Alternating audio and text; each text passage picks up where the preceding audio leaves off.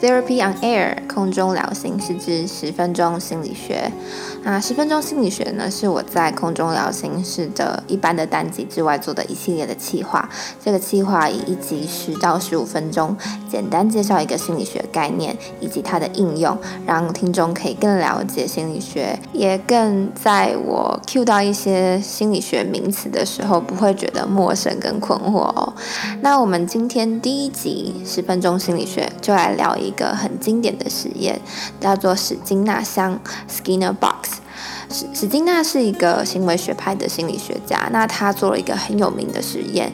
那这个实验也跟后来的所谓的操作制约很有关系。那现在你们听到这些名词，可能都会觉得，呃，到底在说什么呢？那我们废话不多说，我们就进入这个实验。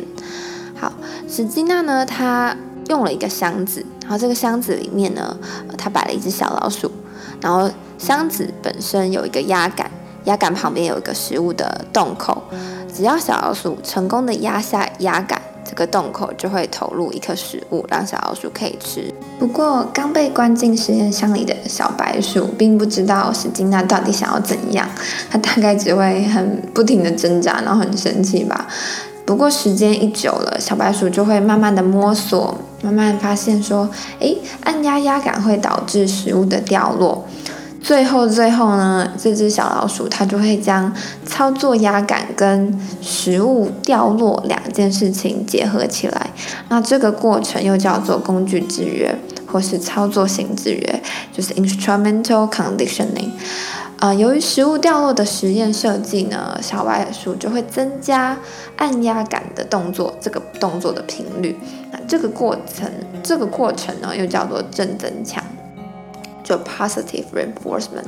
那有正增强，就自然也会有负增强嘛。那负增强，生活中比较常见的例子，就有点像是我们搭上车，车子上的那个安全带警示铃。我们为了要增强，嗯、呃。乘客的安全行为，所以我们鼓励他们系上这个安全背带。但是我们用负增强的方式去增强他们的这个行为，怎么说呢？呃，如果我们不系上安全背带，不系上安全带，我们就会一直听到那个警示铃叮叮叮叮一直吵我们，因为我们会觉得很烦，所以我们就会把。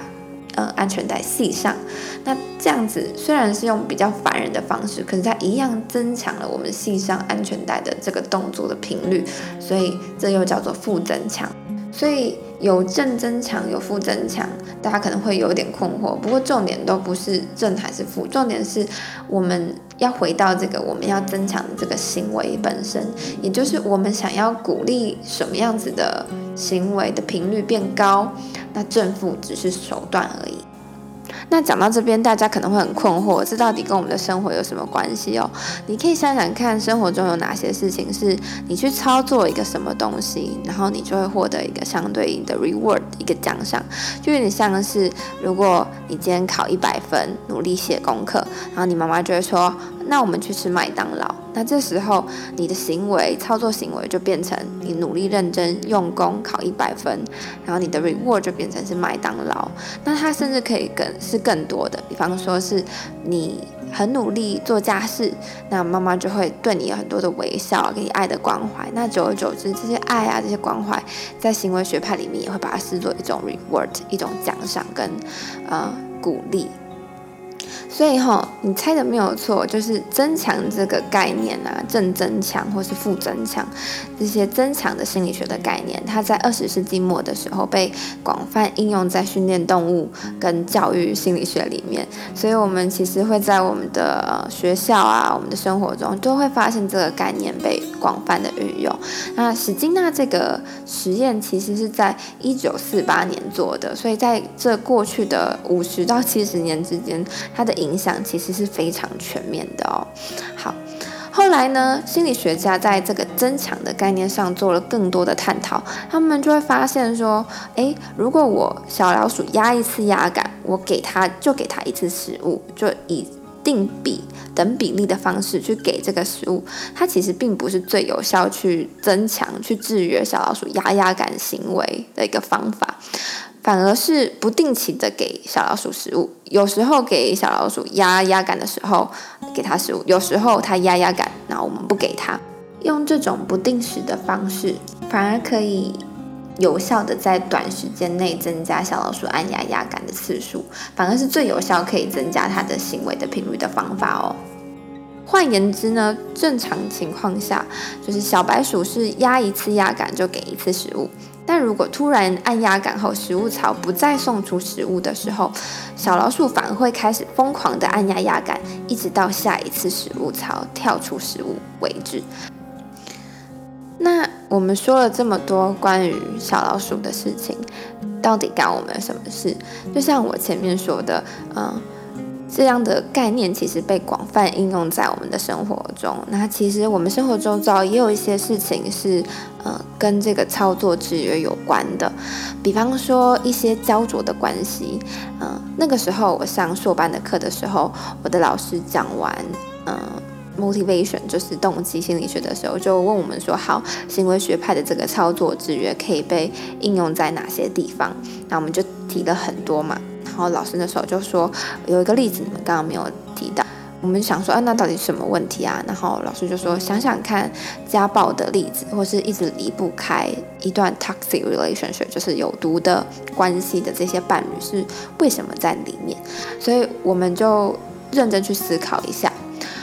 大家听众在这边也可以思考一下。我就发现啦，其实被卡在焦灼关系里面的我们，其实很多时候。很像那个疯狂按压压杆的小老鼠，像是呃有些人会拨出搏命连环扣，像是有些不停付出、不停受伤、不停哭闹的我们，很偶尔、很偶尔的时候，我们会终于像那个小老鼠得到一个 reward、一个食物一样，我们会终于得到一次回应，这个。回应可能是你在一段长期隐忍受虐的关系里，对方偶尔的道歉跟示好，也有可能是对方搞失踪，然后你夺命连环扣，对方终于出现的瞬间，也有可能是你不停想要得到认同，但偶尔终于可以在一直否定你的那个伴侣的语气里面听到一些反向的称赞，然后还不错啊，也没有那么差嘛，这样子。所以在史金纳的箱子里，你有看见那个很像自己的小老鼠吗？你重复做着一样的行为，一直期待着被爱的感觉掉落的时候，你其实会忘记了痛苦，忘记了呼吸，慢慢的离自己越来越遥远，而在按压压杆的过程里，慢慢的丧失自己。那你问我说，我们该怎么办呢？啊，其实，在心理学里面强调一个东西是 insight，就是洞见，也就是理解自己的状态。